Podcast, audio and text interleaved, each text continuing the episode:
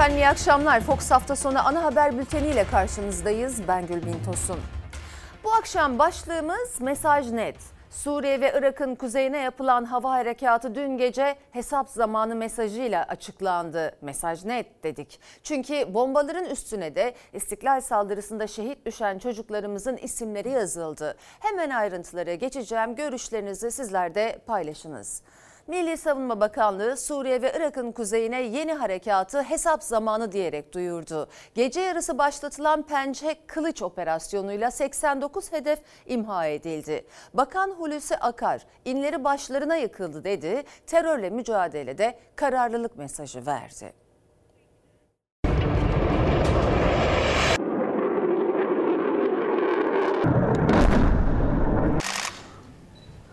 Arkadaşlar iyi akşamlar. Sağ ol.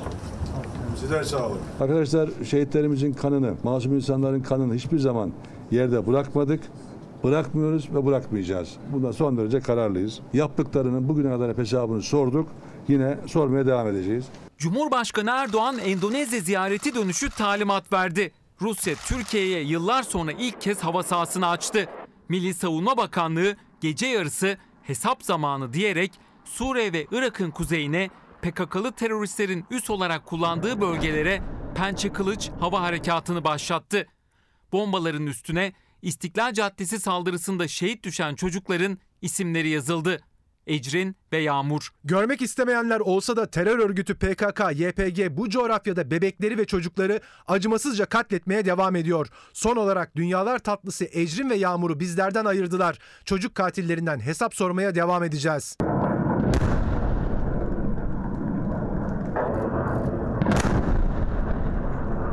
Türk Silahlı Kuvvetleri'nin Irak'ın kuzeyindeki Kandil, Asos, Hakurk'la birlikte Suriye kuzeyindeki Arap Pınarı, Tel Rifat, Cezire ve Derik'e yönelik hava harekatında teröristlerin saklandığı mağaralar, tüneller, mühimmat depoları, sözde karargah ve eğitim kampları başta olmak üzere 89 hedef nokta atışıyla yerle bir oldu. Operasyonda aralarında terör örgütünün sözde yöneticileri başta olmak üzere çok sayıda terörist de etkisiz hale getirildi. Türk hava sahası ve Türk Türkiye sınırları her zaman eminönlerde olacaktır. Arz ederim. Teşekkür ediyorum. Teşekkür ediyorum. Emniyet uçuşlarına diliyorum. Tekrar tebrik ediyorum. Yanaklarınızdan öpüyorum. Hayırlı uçuşlar. Sığınaklar, inleri, mağaraları efendim, teröristlerin başlarına yıkıldı ve Türk Silahlı Kuvvetlerimizin e, pençesi bir kez daha teröristlerin tepesindeydi. Birleşmiş Milletler Anlaşması'nın 51. maddesinden doğan meşru müdafaa haklarımız doğrultusunda Pençe Kılıç Hava Harekatı icra edilmiştir. İstiklal Caddesi'ndeki bombalı saldırının 6. gününün gecesinde meşru müdafaa vurgusuyla basıldı düğmeye. Pençe Kılıç Hava Harekatı için Milli Savunma Bakanı Hulusi Akar, Genelkurmay Başkanı Yaşar Güler'le beraberinde kuvvet komutanları gece yarısı Ankara'daki Hava Kuvvetleri Harekat Merkezi'nde bir araya geldi. Terör örgütü PKK'ya yönelik terör hedefleri harekat emrinin verilmesiyle birlikte tam isabet uçuşlarla vurulmaya başlandı.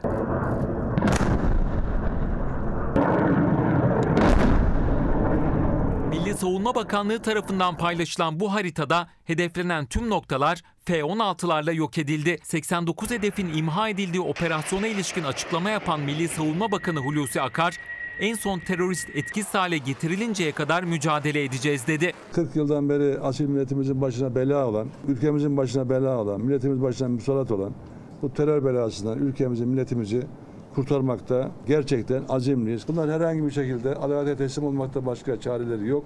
En son terörist etkisiz hale getirilinceye kadar gece gündüz demeden ölürsem şehit, kalırsam gazi anlayışıyla bu mücadelemizi yurt içinde, sırf içinde arkadaşlarım sürdüreceğiz.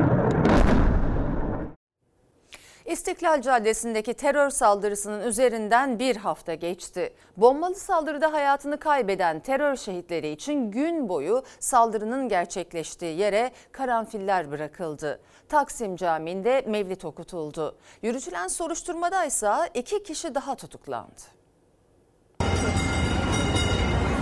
Terörün her türlüsüne lanet olsun. Çünkü hiçbir dava masum bir çocuğun kanı kadar değerli değil. 6 kişinin yaşamını yitirdiği, 81 kişinin yaralandığı İstiklal Caddesi'ndeki bombalı saldırının üstünden tam bir hafta geçti. Türkiye'nin yüreğine kor düşüren terör saldırısının ardından patlamada hayatını kaybedenler için Taksim Camii'nde mevlit okutuldu. Gün boyu caddeye karanfiller bırakıldı. Soruşturma ise hız kesmiyor.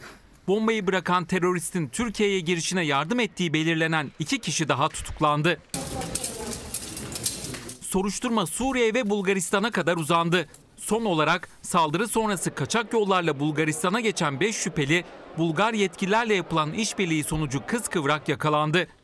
Saldırının 2 numaralı şüphelisi Firari Bilal Hassan'ın yardımcısıyla birlikte 3'ü Moldova vatandaşı, ikisi Arap kökenli 5 kişi 72 saatlik gözaltının ardından çıkarıldıkları mahkemece tutuklanarak Sofya'da cezaevine gönderildi. Bombanın parçaları üzerinde inceleme yapan emniyet güçleri patlayıcının zaman ayarlı olduğunu tespit etti. Saldırı günü bombayı bırakan Ahlam Albaşir'i Taksim'e getirerek ona çantayı veren Bilal Hassan'ı ise yakalama çalışmaları sürüyor. Saldırının birinci haftasında Taksim Camii'nde terör şehitleri için mevlit okutuldu. Şehit aileleri de oradaydı. Adana'da yaşayan, patlamada kızı Ecrin'i ve eşini kaybeden Mevlüdiye Meydansa memleketinden ses verdi. Türk Silahlı Kuvvetleri'nin başlattığı Pençekilit Harekatı, yüreği yanan annenin acısını bir nebze de olsa hafifletmişti. Kızımın ve eşimin kanının yerde kalmasını istemiyorum. İçime biraz su serpilir herhalde. Bunların kanı yerde kalmadı ve kalmayacak da. Bu terör illeti artık daha bitsin. Ne Ecrinler ne Yusuflar artık ölmesin. İstemiyorum. Amerika Birleşik Devletleri'nin Suriye'de terör örgütü PKK-YPG'ye verdiği destek hız kesmedi. Son olarak Amerikalı komutan eğitim verilen YPG'li teröristlerin sözde mezuniyetine katıldı. Good morning. Amerikalı komutan Suriye'de terör örgütü PKK-YPG'lilerin sözde mezuniyetine katıldı. Washington'ın teröre verdiği desteği bir kez daha gözler önüne serdi. Türk Silahlı Kuvvetleri Pençe Kılıç Harekatı'yla Suriye ve Irak'ın kuzeyinde teröristlere ağır darbe vururken Amerika'nın terör örgütü PKK-YPG'ye desteği de hız kesmedi. Washington yönetimi Suriye'de terör örgütü IŞİD'le mücadele bahanesiyle terör örgütü PKK-YPG'ye destek veriyor. Örgüte silah ve mühimmat yardımı yaparken teröristlere de özel eğitim veriyor. Bunun son örneği geçtiğimiz günlerde yaşandı. Himo'daki Amerika Özel Kuvvetler Komutanı Jeff Deniz, PKK-YPG'li teröristlerin sözde mezuniyetine katıldı. Chief Dennis. Amerikalı komutan teröristlerin karşısında kürsüye çıktı. Amerika Merkez Komutanlığı ise daha önce etkisiz hale getirilen YPG'li teröristler için taziye mesajı paylaşmış. Mesaj büyük tepki görmüştü. Ve iç politika mecliste İçişleri Bakanlığı'nın bütçe görüşmeleri sırasında Bakan Soylu'yla muhalefetin düellosu konu olmuştu. Terör, uyuşturucu ve kara para başlıkları üzerinden yaşanan gerginlik sırasında muhalefetin Soylu'ya yönelttiği bir soruda dikkat çekti.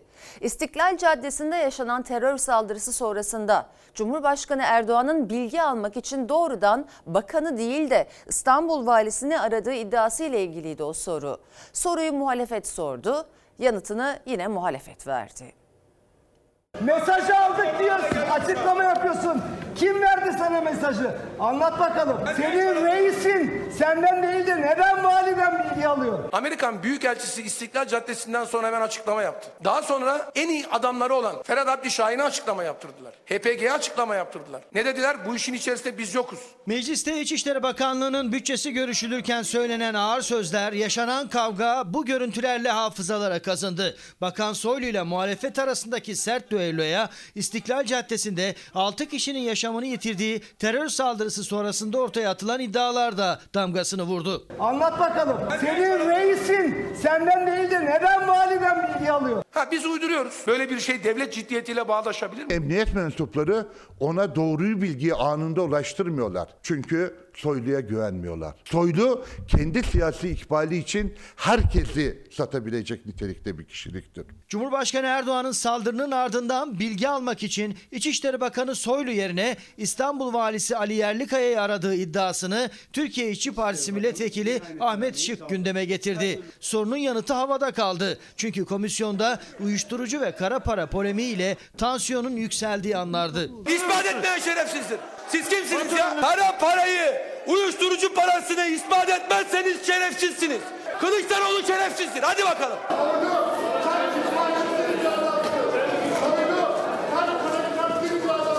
Mafyayla iş tutan, rüşvet alıp veren birisi olduğu için sen orada oturamayacaksın. Son kez orada oturacaksın. Fiyatını, fiyatını. Fiyatını söyleyeceksin. Sen namusunu da bırakan bir adamsın. Onu herkes biliyor.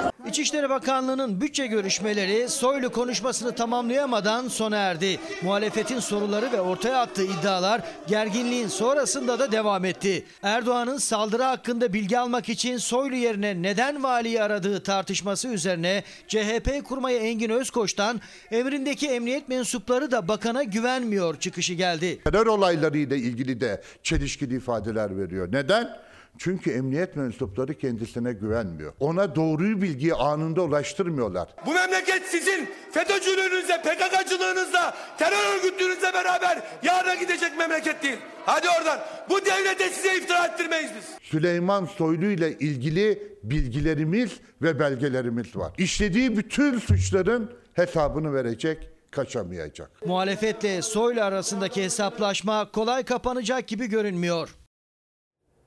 Siyaset, seçim gündemi, ittifakların karşılıklı hamleleriyle her geçen gün daha da ısınıyor. Son hamle Cumhurbaşkanı Erdoğan'dan gelmiş, İyi Parti'yi altılı masadan ayrılarak Cumhur İttifakı'na davet etmişti. İyi Parti lideri Akşener'in teklifi geri çeviren jet yanıtı altılı masa cephesini memnun etti. Masadan birliktelik vurgulu mesajlar birbirini izledi. Bugün de Cumhur İttifakı'nın diğer ortağı Bahçeli'deydi gözler. Bahçeli Samsun mitinginde konuştu. Millet İttifakı kukladır, karanlık bir projedir. Kötü söz çıkan ağzı temsil eder. Sen eğer hakaret ediyorsan sen o hakareti temsil ediyorsun. O hakaret aslında sana layık. Seçim atmosferine girerken siyasetin dili de günden güne sertleşiyor. İttifaklar arası birbirine hedef alan söylemlerle taraflar karşı karşıya gelirken Cumhurbaşkanı Erdoğan'ın Akşener'e çağrısıyla Akşener'in Erdoğan'a verdiği cevabın yankıları da devam ediyor. Milletimizin geleceğinin heba edildiği bir kumar masasında hiç olmadık bundan sonra da olmayız. Cumhur İttifakı'na kumar masası diyenlerin aklına ve ahlakına şaşarım. Çünkü asıl kumar masası 6 artı 1 sayıda partinin oturduğu masayı altından üstünden inceleyen herkes neyin ne olduğunu çok açık görecektir.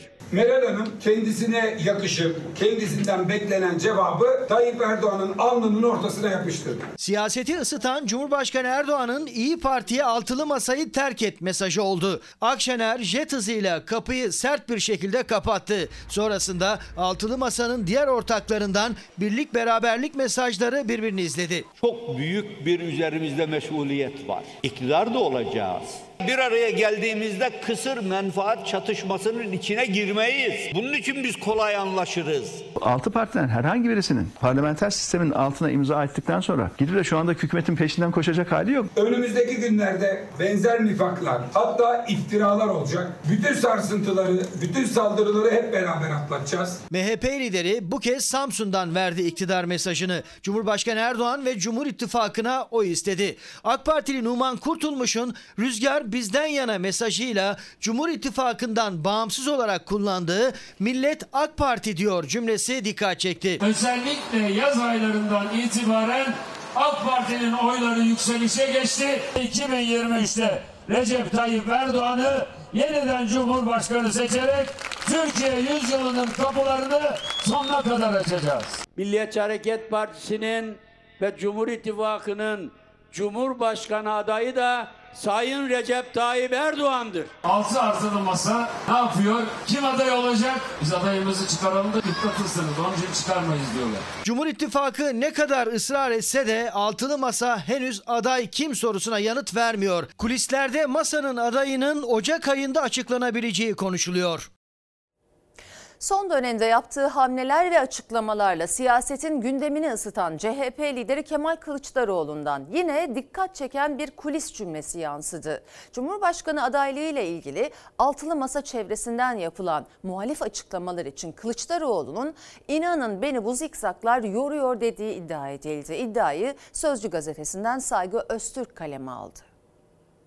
Samsun'dan diyorum ki bu Kılıçdaroğlu tasfiye memurudur. Taşeron siyasetçidir. Cumhuriyet Halk Partisi Aziz Atatürk'ün ilkeleri ve Türkiye'ye tehdit altındadır. Bahçeli Samsun'dan Kılıçdaroğlu'na hedef alan salvolarını sıraladı. Milli güvenlik sorunu dedi CHP lideri için. Ama Kılıçdaroğlu Cumhur İttifakı'ndan gelen sert eleştirilerden çok adaylığı üzerine Millet İttifakı içerisinden yükselen çatlak seslerden rahatsız gibi görünüyor. Ve iddiaya göre rahatsızlığını bir cümlede özetledi. İnanın bu zikzaklar beni yoruyor. Kılıçdaroğlu'nun adaylığıyla ilgili son çıkış İyi Partili Yavuz Ağar Alioğlu'ndan gelmişti. Sayın Kemal Kılıçdaroğlu aday olursa kazanamaz endişesini mi duyuyorsun? Endişemiz var evet. Hani bazen deriz ya kraldan çok kralcılık diye.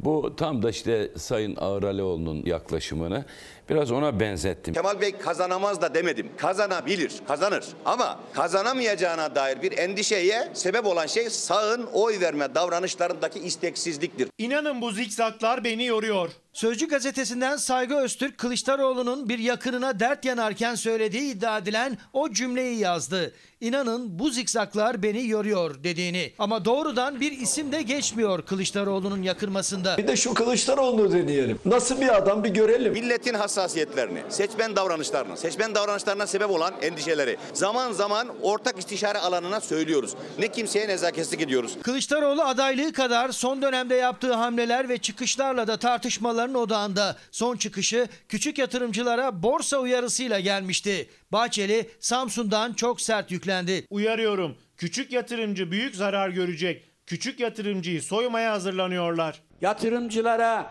borsaya gitmeyin çağrısı yapan Kılıçdaroğlu gavurun kılıcını sallayan Türkiye'nin güvenirliğini ve imajını sakatlamaya çalışan milli güvenlik sorunudur.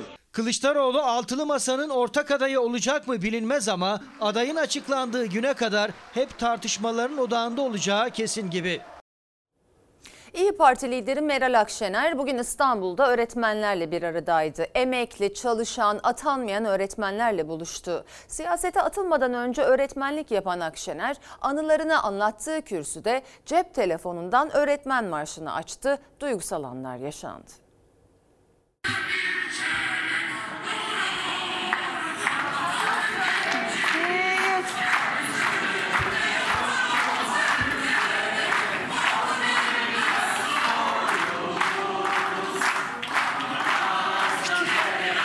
Cep telefonundan açtığı öğretmen marşına eşlik ederken duygulandı, gözyaşlarını tutamadı. Siyasete atılmadan önce kendisi de öğretmen olan İyi Parti lideri Meral Akşener öğretmenlik anılarını anlattığı kürsüde duygusal anlar yaşadı.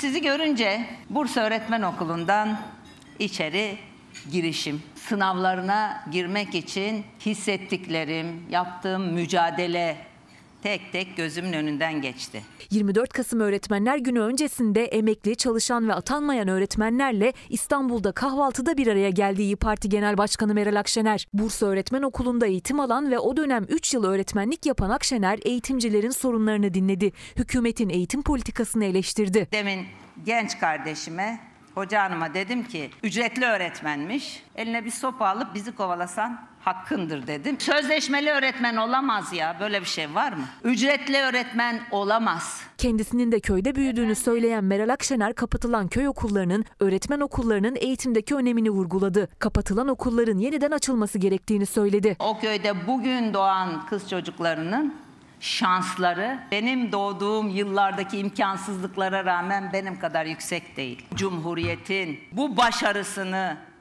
ille de ortadan kaldırmak mı lazımdı kardeşim? Söz veriyoruz. Cumhuriyetimizin 100. yılında 100 bin öğretmenimizin atamasını biz yapacağız. Öğretmenlerin yanından ayrıldıktan hemen sonra sosyal medya hesabından yaptığı bu paylaşımla 100 bin öğretmen ataması sözü verdi Akşener. Öğretmenlik kariyer sınavı hemen hemen tüm eğitim sendikalarının karşı olmasına, öğretmenlerin de istememesine rağmen yapıldı. Sınav öncesinde öğretmenler büyük stres, stres yaşadılar ve beklenen sınav yapıldı. Bu kez de sınavda sorulan soruların düzeyi tartışma konusu oldu. Eğitim sendikaları bütün yaz boyunca stres içinde bu sınava hazırlanan öğretmenlere hakaret, saygısızlık dedi sorular için. Çok kolay soruların sorulduğu sınav formalite miydi? Eğer öyleyse neden yapıldı tepkileri arasında gözler Anayasa Mahkemesi'nin sınavın iptaline ilişkin henüz vermediği karara çevrildi. Bu dünkü yapılan sınavın kitapçı. Bülent yine yaramazlık peşindesin. Her sorunun altından sen çıkıyorsun. Hepiniz biricik ve değerlisiniz. Birinci harfi Ü, sonuncu harfi M. Aşağıdakilerden hangisi? Böyle soru sordu Milli Eğitim Bakanlığı. Ben müsaadenizle buradan Milli Eğitim Bakanı'na teessüflerimizi iletiyorum. Öğretmenlik Meslek Kanunu Cumhuriyet tarihi boyunca öğretmenliğe yapılmış en büyük saygısızlık olarak tarihe geçmiştir. Eğitim sendikaları öğretmenlik kariyer sınavı sorularını böyle yorumladı. Öğretmenlerin aklıyla alay edildiğini, saygısızlık yapıldığını savunuyorlar. Sınav sorularının çoğunun ilkokul 3 ve 4. sınıf düzeyinde olduğunu tespit ettik. Öğretmenlerin aklıyla dalga geçmektir. Öğretmenleri rencide etmektir. Öğretmenleri aşağılamaktır. Öğretmenlerin mesleki itibarını adeta ayaklar altına almıştır. Eğitim sendikaları öğretmenler bu sınava karşıydı ama Milli Eğitim Bakanlığı geri adım atmadı. 600 bin öğretmen maaşlarında artış için ekonomik kaygılarla mecburen girdi sınava. 100 soru için 150 dakika verildi. 70 puan alan başarılı sayılacak, uzman ve baş öğretmen ünvanlarını alacak. Öğretmenlerimiz aldıkları maaşla ev kiralarını ödeyemedikleri için aslında kendileri de inanmadıkları bu sınava girmek zorunda kalmışlardır.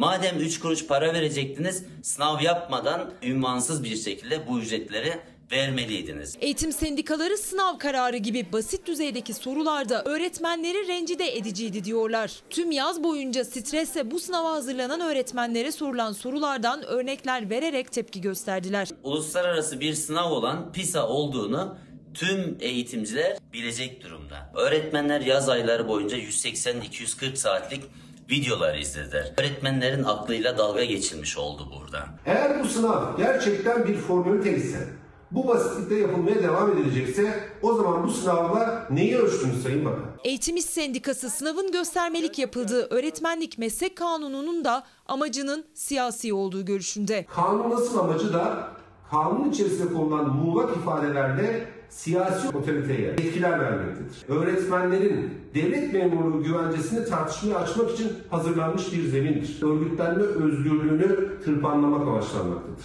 Sabahleyin erkenden bir buçuk saat önceden o soğuk okula gidip soba yakıp kendi evladı gibi çocuklarını için sınıfı ısıttıran öğretmenin senin bu sınav neyini ölçecek değerlendirecek? Kariyer sınavının iptali için Anayasa Mahkemesi'ne dilekçe vermişti muhalefet. Yüksek Mahkeme en fazla üyeye sahip 3 eğitim sendikasını dinleyecekti ama sınav çoktan yapıldı. Sınavın düzeyi için Cumhuriyet tarihi boyunca öğretmenlere yapılmış en büyük saygısızlık tepkileri arasında AYM'nin de kararı bekleniyor. Siyasetin ekonomi gündemine bakalım. İktidarın ekonominin gidişatına ilişkin çizdiği olumlu ve umutlu beklentiye karşı muhalefet tam tersi yönde bir tablo koyuyor ortaya. Vatandaşın sokakta söyledikleri de bir yana. Yüksek enflasyon, anlık değişen etiketler, alım gücünün düşmesi vatandaş cephesinde yaşanan sıkıntının resmi oluyor. Bir de Avrupa ile karşılaştırma yapıldığında manzara biraz daha netleşiyor. Muhalefet de bu tabloyu anlattı bir kez daha. Çocuklarımızın günahı ne? Şu anda okula gidemiyor çocuklar. Bir beslenme koyamıyor şu anneler. Türkiye'de hiç kimse aç ve açıkta bırakılmamıştır. Avrupa'da en düşük alım gücüne sahip ülkeyiz. İktidarın meydanlarda çizdiği olumlu ekonomik tabloya karşı muhalefetin eleştirileri ama en çarpıcı olan da vatandaşların birebir yaşadıklarından verdikleri örnekler. Akşama kadar 25-30 kişi fiyat soruyor. Yiyeceğim bir tavuk mesela kaç lira olabilir? Ama işte soruyor ve alamıyor diyorsun. Soruyor işte o da o kötü işte. Bir tane dürüm 30 lira 10 lira da ayran 40 lira. Türkiye'deki bir asgari ücretli 45 kilo et alırken Almanya'daki 75, Fransa'daki 138, Yunanistan'da 77 kilo Veli Ağbaba da Avrupa'daki asgari ücretliyle Türkiye'deki asgari ücretlinin alım gücünü karşılaştırdı temel gıdalar üzerinden. Almanya'daki asgari ücretli çalışan bir aylık maaşıyla 8231, Fransa'daki 7315 yumurta alabilirken Türkiye'deki asgari ücretli 619 yumurta alabiliyor dedi. Yani yumurtadan hesapla Avrupa'daki asgari ücretlinin alım gücü Türkiye'dekinin 13 katı. Şekere baktığımız zaman o çok daha facia. Türkiye'de bir asgari ücretli 203 kilo şeker alabilirken maalesef Fransa'daki bir asgari ücretli 2057 kilo şeker alıyor. Belçika'daki bir asgari ücretli ise 3122 kilo şeker alabiliyor. 20 yıldır bu ülkede hiç kimse ama hiç kimse şunu söyleyemez. Beni enflasyonun altında ezdirdiler. Bir vatandaşımız marketten aldığı eski kaşar peynirinin fotoğrafını çekip göndermiş. Konuşulmasını, görülmesini istemedikleri milletin yaşadığı gerçek işte bu. 316 gram eski kaşar 94 lira 80 kuruş. Muhalefet kur korumalı mevduat uygulamasına döviz üzerinden hazine garantili ihale sözleşmelerine itiraz ederken vatandaşın da yüksek enflasyon ve hayat pahalılığıyla ağır vergi yükü altında ezildiğini dile getiriyor. Biz ülke kalkınsın dediğimiz zaman sadece 3-5 tane müteahhit zenginleşsin diye düşünmüyor. Milli gelirden adil bir paylaşım almasını arzu ediyoruz. Ücretlilerin maaşlarına uygulanan gelir vergisi dilimlerinde düzenleme yapılması için CHP meclise bir kanun teklifi verdi. Teklif ücretliler için ilk vergi dilimi olan 32 bin liranın 80 bin liraya, ikinci vergi diliminin de 70 bin liradan 200 bin liraya yükseltilmesini öngörüyor. Yılın yarısından sonra vergi arttı, ücretimiz düştü. Sadece ücretler için düşük oranlı ayrı gelir vergisi tarifesi olacak. Eğer CHP'nin kanun teklifi yasalaşırsa 15 bin lira brüt maaş alan bir çalışanın cebine mevcut vergi düzenlemesine göre yılda 16 bin lira daha fazla girecek. Bundan 8 ay önce gururdan ve kibirden Rabbimize sığınırız diyerek göreve başlamıştı Tarım Bakanı Vahit Kirişçi. Fakat 8 ay sonra bakanın kendisine dert anlatmaya çalışan bir çiftçiye daha adını bile söyleyemiyorsun diye çıkışması tepki çekti. Muhalefet bakanı kibir abidesi sözleriyle eleştirdi. Sayın Bakanım, biz için o sulamasıyla ilgili dedemden kalan bir su var orada. Ben çocukluğumda ne hatırlıyorum, bu göletimiz ne olacak? Biz yanıyoruz. Göletimi, baraj mı, düz iç. Ya adını bile söyleyeyim. Ben İbrahim Kalencik. Bir de dedemden kaldı. Ben İbrahim Kalencik. Bu kadar kibirle vatandaşa hakaret eden Vahit Kirişçi'ye yazıklar olsun. Çiftçiyi küçümseyen, dalga geçen, onu aşağılayan bir kibir abidesine dönüşmüş Tarım Bakanı. Tarım Bakanı Vahit Kirişçi ve ona derdini anlatmaya çalışan bir çiftçiye verdiği cevap. O cevaba muhalefetin sert tepkisi. Sayın Bakanım, biz için o sulamasıyla ilgili Ya adını bile söyleyeyim. Ben İbrahim Kalencik. Bir de dedemden kaldı. Ben İbrahim Kalencik. Maalesef mahallede arkadaşların birbirine söyleyemeyeceği lafı bir bakan derdini anlatan çiftçiye söylemiştir. Osmaniye'deydi Bakan Kirişçi. Bir çiftçi sulama problemiyle ilgili bakana sıkıntısını anlatıp talebini aktarmak istedi. Ama bakanın daha cümleleri bitmeden verdiği tepkiyle neye uğradığını şaşırdı. Bakan Kirişçi çiftçinin söyledikleriyle ilgilenmediği gibi üstüne bir de tepki çeken o sözleri sarf etti. Ya adını bile söyleyeyim. Ben İbrahim Kalencik. Bir de dedemden kaldı. Ben İbrahim Kalencik. Amcanın gayrini. Gökkeş amcanın gayrini. Eski lisanın kömür işletmelerinin güvenliğin şefi. Düz işi, zabıta müdürü çiftçi. Ufak da olsa çiftçi.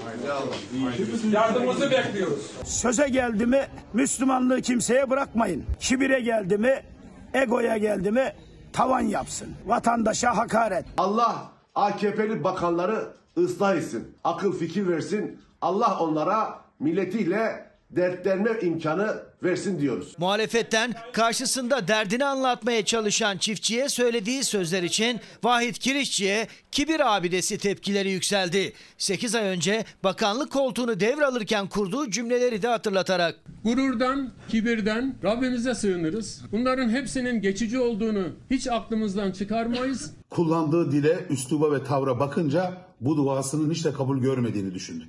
Bakan yaşananlarla ilgili sessiz ama muhalefetin öfkesi büyük. Millete şunu söyleyeyim. 8 aylık bir tarım bakanı olarak önümüzdeki kışı milletin daha rahat geçirmesi için nasıl önlemler aldınız? Kibir bataklığından çıkmak için oturup işinizle uğraşın. Vahit Kirişçi sen adını söylesen ne yazar? Bir gün gelecek sizin adınızı kimse hatırlamayacak bu ülkede. Sen adını dahi söyleyemiyorsun. Bu nasıl bir ifadedir? Nasıl bir cevaptır? Ben benimle konuşmak isteyen, derdini anlatmaya çalışan hiçbir insana bunu söyleyemem. Böyle yaklaşamam mesela. O kişiyi aşağılamak, onunla alay etmek olur. Hele bir bakanın herhangi bir vatandaşa bu hitabı kabul edilemez ama üstelik esas sorumlu olduğu, onların sorunlarını çözmek için o koltukta oturan bakanın sözleri çok can sıkıcı. Çiftçinin herhangi bir saygısızlığı da yok üstelik. Peynir fiyatı kırmızı etle yarışıyor. Hatta bazı marketlerde kıyma fiyatını solladı beyaz peynir. Uzmanların aylardır uyarıyordu. Öyle de oldu. Yüksek maliyet nedeniyle süt ineklerinin kesime gitmesini süt ürünlerine gelen zamlarla ödüyor tüketici. Özellikle emeklinin alışverişe ayıracak parası yok. 25 lirayla markete giden emekli yaşadığı geçim derdini gözyaşlarıyla anlattı. Alamıyoruz ki 250 gram, 150 gram. Vallahi 200 gram et alacağım şimdi. Emekliyim. O da çocuğum yardım etmezse vallahi acız. Acız yani doğru istiyorsan. E yok. 25 lira cebimde param var. 150 gram ne verirse. Tadı değilsin. Yok kızım var tabii. Ne diyeyim ki? Yok kızım yok yok. Canın istiyor alamıyorsun. Ne yapalım yani? Gözlerinden yaşlar sicim gibi süzülüyor. Yok derken boğazı düğümleniyor. 68 yaşında yıllarca vergisini ödemiş emekli bir esnaf Mehmet Tahmaz. Şimdi ise cebinde kalan son parasıyla alabildiği 25 liralık kıyma. Fiyatı etle yarışan süt ürünlerinin ise yanına bile yaklaşamıyor. Yok. Başka ne diye deme hakkımız var ki? Söyle istediğin yukarı duymuyor ki. 3 milyon 940 bin lira şey, aylığım var. Emekli aylığım. Hepsi içinde. Biraz kesiliyor. İlaç parası falan. 3 milyon 900 bin falan para alıyorum. Ne yeter? 74'te ben askerdim. Askerden geldim. Tamam yoktu. Çay yoktu, mazot kuyruğu vardı. Ama cebinde paran vardı. Paran vardı. Alabiliyordun. Şimdi her şey var. En iyisi var. Para yok. Kıymayı kim alır? Kimse alamıyor artık. Kırmızı etle peynirle hemen hemen aynı olmuş. Kıymayı yemesen de hani olur da peynir Cenab-ı Allah'ın verdiği nimetlerden niye mahrum kalalım? Bizim için nimetler. Niye yemeyelim? Et. Niye yemeyelim ya? Bizim de ağzımız var. Yılbaşından sonra 250 liraya peynir bulabilirseniz e, içeriğini bir inceletmeniz gerekebilir. Süt üreticileri uyarıyordu. 250 liraya bile peynir zor bulunacak diyorlardı. Çünkü artan maliyetler nedeniyle süt inekleri kesime gitti. Üretim düşüyor. Artık peynirin fiyatı kırmızı etle yarışıyor. Bir peynir vardı. Bundan sonra onu da alamayacağız herhalde. Eti geçti. Zeytinburnu'nda genellikle dar gelirli tüketicinin alışveriş yaptığı bu markette beyaz peynirin kilosu 140 lira. Kaşar peynirin kilosu ise 165 lira. Yine aynı markette kırmızı et fiyatlarına baktığımızda kıymanın kilosu 130 lira. Yani peynir fiyatları kırmızı eti geçmiş durumda. Valla kıymayı gördüğümüz yok. Peynir fiyatları 150 lira kilosu. Gidip kırıntı peynir alıyorum. Aldığımız para belli. Peynir fiyatları 90 liradan başlıyor 170 liraya kadar çıkıyor. Kırmızı ete şimdilik yeni zam olmadığı için çoğu peynirin fiyatı ete yetişti. Ancak ineklerin kesime gitmesi hayvan sayısının da azalmasına neden oluyor. Yani iki temel ürünün peynir ve etin fiyat yarışı devam edecek gibi gözüküyor. Et yemediğimiz için fiyatlarını bile takip bile etmiyoruz yani. Emekli aylığı diye bir şey kalmadı. Öyle bir şey yok yani şu günün şartlarında. Röportajları izleyince boğazım düğümlendi. Çocuğum yardım etmezse açız. Dün de lafa gelince başlığımızda bir baba şöyle yazmış sonradan gördüm. Uçuyoruz kaçıyoruz da bugün oğlum canım çok çekti yanında para varsa döner alır mısın diye sessiz sessiz sordu. Gözlerim yaşardı. Ne et, ne süt, ve süt ürünlerini al, alabiliyoruz.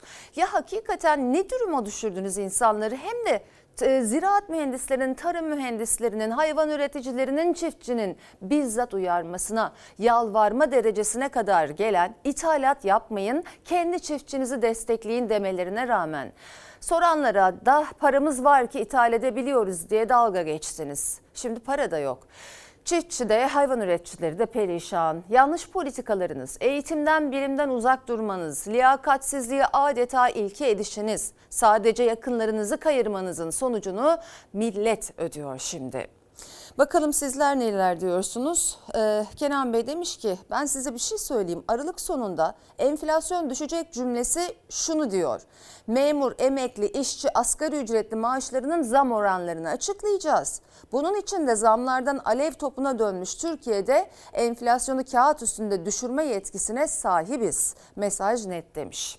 Devam edelim haberle Mersin'de 2 yıldır her gün 3 çeşit yemek dağıtılan mahalle mutfakları önünde kuyruklar giderek artmaya başladı. En uzun kuyruksa üniversite önünde kurulan mahalle mutfağında. Tüm bunların nedeni geçim sıkıntısının giderek daha fazla hissedilmesi.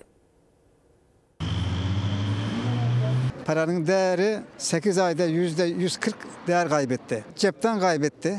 Türk parası kül oldu, pul oldu. Yani yazık oldu. Fazla markete gitmiyorum da gittiğimde de zaten makarna, bulgur, pirinç o tarz şeyler alıyorum. Ama bir et, tavuk bunlar alınmıyor yani maalesef. Yani aldığımız para yetişse zaten bu sıraya girmeyiz. Mersin'de akşam saatinde metrelerce uzayıp giden bir kuyruk. Yemek kuyruğu. Markette, pazarda günden güne artan fiyatlar karşısında bütçesi yetmeyen, et ya da meyve almaya gücü kalmayan belediyenin kurduğu mahalle mutfakları önünde sırada. Elin Avrupalısı 3 günlük kazancıyla 10 günlük dünya turu yapıyor. Ama ben mahalle mutfağı kuyruğunda bekliyorum. Üç kişiyiz. Oğlum, eşim ben. Genellikle zaten her gün geliyorum ben. Normalde mutfağınızda yemek yapsanız? Tabii ki tüp, yağ derken çok masraflı oluyor. İhtiyaçtan doğuyor. Yani vatandaşların talebi hem mevcut noktalarda daha fazla yemek talebiyle hem de bu e, diğer bölgelerdeki vatandaşlar talepte bulunuyorlar. Mersin Büyükşehir Belediyesi Mersinli'nin talepleri doğrultusunda dar gelirli mahallelere küçük kulübeler koydu. O kulübelerden her akşam 3 öğün yemek dağıtılıyor vatandaşa. 3,5 lira karşılığında. Bir gün köfte ise bir gün kavurma, et yemeğini yiyoruz yani. Normalde almak isteseniz gidip kasaba. 170 lira. Neyle geçiniyorsunuz amcacığım? Ben tıraş bıçağı satayım, cep bıçağı şu bu. Canınızın çok çektiği ama tasarruf olsun diye alamadığınız bir şey var mı? Benim canım hiçbir şeye çok çekmez. Ne var ki yani? Ekmek bulursan kafi, yemek bir de çorba bulursan o da yeter. Ekonomi nefsimize hakimiyeti öğretti diyorsun. Evet, evet tabii. Ekonomi nefsime hakimiyeti mecbur kıldı diyen 68 yaşında hala seyyar satıcılık yapan Mehmet amca da hastası çocuğu olan da kuyrukta. Mersin İhsaniye mahallesindeyiz. Burası gibi 37 noktada kuruluyor mahalle mutfakları. Kuyrukta olanlar özellikle işçiler, emekliler ve öğrenciler. Üniversite yemekhanesine 6,5 zam geldi. Ben üniversiteye ilk geldiğimde e, 1,5 TL'ydi. Şu an 6,5 TL. Dar gelirli mahallelerde kuyruk var ama en uzun kuyruk Mersin Üniversitesi önündeki mahalle mutfağında. Çünkü gıda enflasyonu %100'e dayanmışken öğrencilerin de karnını doyurması zorlaştı. Yani evet burası üniversite kapıya da yakın olduğu için en uzun kuyruklar burada oluyor. En zor durumda öğrenciler mi? Evet en zor durumda tabii öğrenciler bu ekonomide yani. Öğrenciler olarak hep zor durumdayız. Hep zor durumda kaldık. Hatta ben şöyle diyorum. Keşke bu dönemde öğrenci olmasaydım. Ekonomimiz güzel olmuş olsaydı buna ihtiyacımız yoktu. Tokat'ta özel bir hastanede hastaya uygulanan şiddet kan dondurdu. Hemşireler felçli hastayı boğmaya çalıştı, dövdü. Üstelik bir skandalda yargıda yaşandı. Bu cinayete teşebbüse önce takipsizlik verildi. Skandal duyulunca soruşturma başlatıldı. Özel hastane geçici olarak kapatıldı. Ben orada 13 gün kaldım. Şiddet gördüm. Hemşire geldi onun erkek olan. O geldi. O, o da ağzıma bastı. Şey, kırtı, boğmaya geçti. Tedavi olmak için hastaneye kaldırıldı. 13 gün boyunca şiddet gördü. Beyin kanaması geçirip felç olan hasta cihazlara bağlı yattığı yoğun bakımda hemşireler tarafından şiddete uğradı. Çarşafla boğmaya çalıştılar hastayı. Yaşanan şiddet Tokat'taki özel hastanenin güvenlik kamerasına yansıdı. Ancak tek skandal bu değildi. Yakınları savcılığa suç duyurusunda bulundu ama takipsizlik verildi. İkinci şikayetten sonra savcılık soruşturma başlattı. Özel hastanenin faaliyeti durduruldu. Şikayetçi olunca bir, bir şey çıkmadı. Takipsizlik e, e, kararı var. Delil yok diyerek da, da, dosyaya davayı düşürdüler. Görüntüler üzüntü verici ve kabul edilemezdir. Bakanlığımız ilgili hastanede derhal soruşturma başlatmıştır. Gerekenin yapılacağından kimsenin şüphesi olmasın. Fransa'da yaşayan Metin Akça yaz tatili için memleketi Tokat'a geldi. Beyin kanaması geçiren 62 yaşındaki Akça özel bir hastaneye kaldırıldı, yoğun bakıma alındı. Yakınlarının yanına girmesine izin verilmeyince dışarıda bulunan servis kamerasından baktılar odaya. Metin Akça'nın yaşadığı şiddete tanık oldular. Görüntüleri cep telefonu kamerasıyla kayda aldılar. Suç duyurusunda bulundular ama takipsizlik verildi. Hastane ise önce hemşire MA'yı sonra da HK'yi işten çıkardı. Kameradan beni izlemişler. Sonradan izledim. İzledim ben. Ev, köyde izledim. Biraz ayağa kalktıktan sonra. Metin Akça iyileşip taburcu olduktan sonra Sağlık Bakanlığı'na hastaneyi şikayet etti, yeniden suç duyurusunda bulundu. Bu arada görüntüler sosyal medyada büyük tepkiye sebep oldu. Tokat Cumhuriyet Başsavcılığı soruşturma başlattı. Özel hastanenin faaliyeti bakanlığımızca acilen başlatılan soruşturma gereği durdurulmuştur. Sağlıkta hiç kimsenin güven sarsıcı fiiline toleransımız yoktur. Soruşturma süresince özel hastane kapatıldı. İncelemeler sürüyor. Psikolojim bozuldu yani. Abi saçlarım, maçlarım gitti zannettim elime. Psikolojim bozuldu benim. Ölümlü scooter kazalarına ne yazık ki bir yenisi daha eklendi. Sakarya'da tren yolundan geçmeye çalışan scooterlı genç kız bir yandan da kulaklıkla müzik dinliyordu. Trenin kornasını dahi duymadı. Altında kalarak yaşamını yitirdi.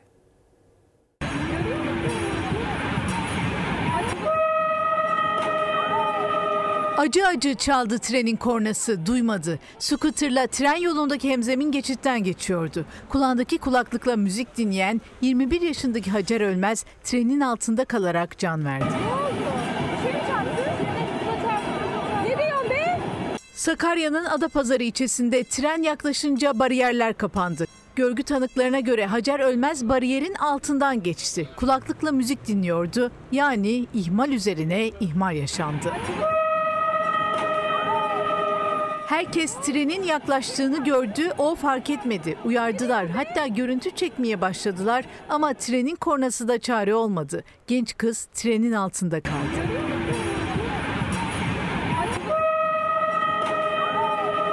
Hacer Ölmez hayatını kaybetti. Elektrikli scooter ise polis ekiplerince olay yerinden götürüldü. Kazayla ilgili soruşturma başlatıldı. İstanbul Şişli'deki bir alışveriş merkezinde çok üzücü bir olay yaşandı. İş adamı Abdurrahim Albayrak'ın torunu Batuhan Bostancı dördüncü kattan aşağı düştü. 15 yaşındaki çocuk hayatını kaybetti.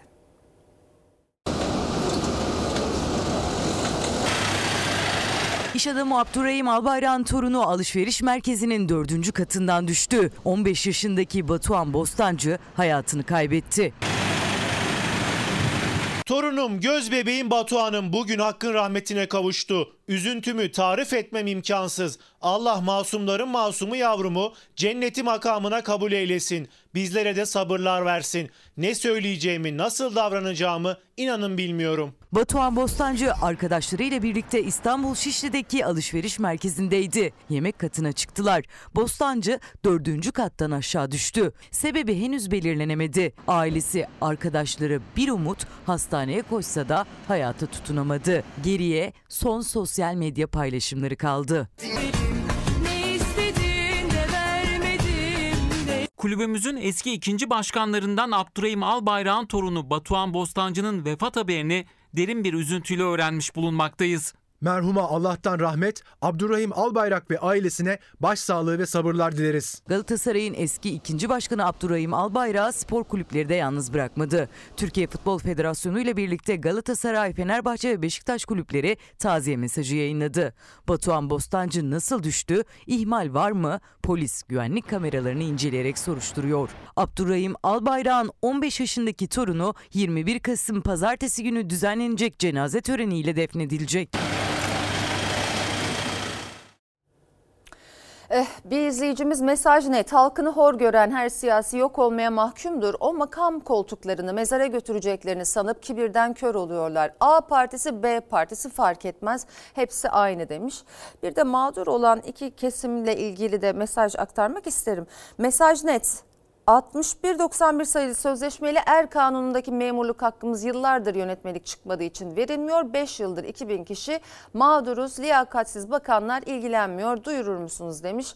Ee, az subaylar da imtiyaz değil adalet istiyor. Tazminat hepimizin hakkı. Müjde olarak söylenen özlük haklarının verilmesini talep ediyoruz. Eğer biz aileysek tazminatlar konusunda verilen sözler yerine getirilmeli demiş. Mesaj net etiketine. Efendim SMA hastası bebeklerin aileleri yardım bekliyor. Çünkü gen tedavisi için gereken parayı SGK karşılamıyor. Çocuklarınsa günden güne kasları eriyor.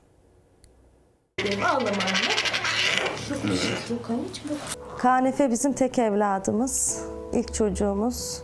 Annelik duygusunu yaşatan tek varlığım o benim. Dayan anneciğim dayan az kaldı bebeğim ne olur başaracağız anneciğim. Nefes almakta yaşadığı her zorlukta çaresizce bakıyor annesinin gözlerine. Yardım istiyor. O annesinden, annesi umut olan tek dozluk gen tedavisi için yardımseverlerden. Solunum cihazlarıyla bile zorlanıyor bir buçuk yaşındaki SMA hastası Kaan Efe Şanal. 2 milyon doları aşan gen tedavisi için tüm ailesi seferber. Ben 68 yaşında emekli öğretmenim. Sokaklarda çocuğum için para topluyorum. Lütfen yardımcı olun arkadaşlar. İsyan ediyorum keşke diyorum o para bizde olsa da çocuğumu acılar çektirmesek. Onun için bir kampanya başlattık. Kaan Efe Şanal'ın ailesi akşam saat 21'de %65'te kalan kampanyası için yardım toplayacak sosyal medyada. Çünkü SGK ailelerin tüm çabasına rağmen hala gen tedavisini karşılamıyor. Kampanyalar döviz kurundaki her artışla geriye gidiyor. SMA hastası Umut Ayaz'ın annesi de daha önceki bir bebeğini SMA sebebiyle kaybetti. Aynı acıyı tekrar yaşamak istemiyor. Duyun artık sesimizi, duyun artık yardımcılıklarınızı. Kumsal kar bebekse henüz 6 aylık. Sağlıkçı olan ailesi hastalığa dair hiçbir belirti yokken topuk kanı örneği verdi. Bebeklerinin SMA hastası olduğunu öğrendi. Gen tedavisine ne kadar hızlı kavuşursa hastalık ilerlemeden duracak. Kumsal gün geçtikçe büyüyor ve biz her güne korkuyla uyanıyoruz. Kumsal bugün nefes alabilecek mi? Kumsal bugün yaşayabilecek mi? Kumsal bugün makinalara, cihazlara bağlanabilecek mi korkusuyla uyanıyoruz. Günden güne eriyor SMA hastası çocukların kasları. Ömer Asaf Bebek de o çocuklardan biri. 6 kiloya kadar düştü. 5 makineye bağlı yaşam mücadelesi veriyor. Artık e, Ömer Asaf'ın da acılarını dinmesini istiyorum bizim de. Çok zor yani o nefes alamayışını e, görmek. Yani buradan e, herkesten destek bekliyoruz tabii ki Ömer Asaf için. 1 yaşındaki Muhammed Talha da SMA hastası bebeklerden. Ailesi 6,5 aydır kampanya yürütüyor ama ancak %6,5'una ulaşabildiler gereken paranın. Tek istedikleri çocuklarının iyileşmesi. Gerçekten hayal bile ede- edemeyeceğimiz paraların peşindeyiz ve o paralarla evlatlarımızı tedavi etmek amacındayız. Biz evlatlarımızı kurtarmaya çalışan yani garip bir baba, fabrika işçisi bir babayım. Şimdi ara zamanı. Efendim Fox hafta sonu ana haber bültenini burada nokta alıyoruz. Fox'ta yayın Tozlu Yaka'nın yeni bölümüyle devam edecek. İyi bir akşam geçirmenizi diliyoruz. Hoşçakalın. Her köşesi cennetin ezilir yerler için bir başkadır benim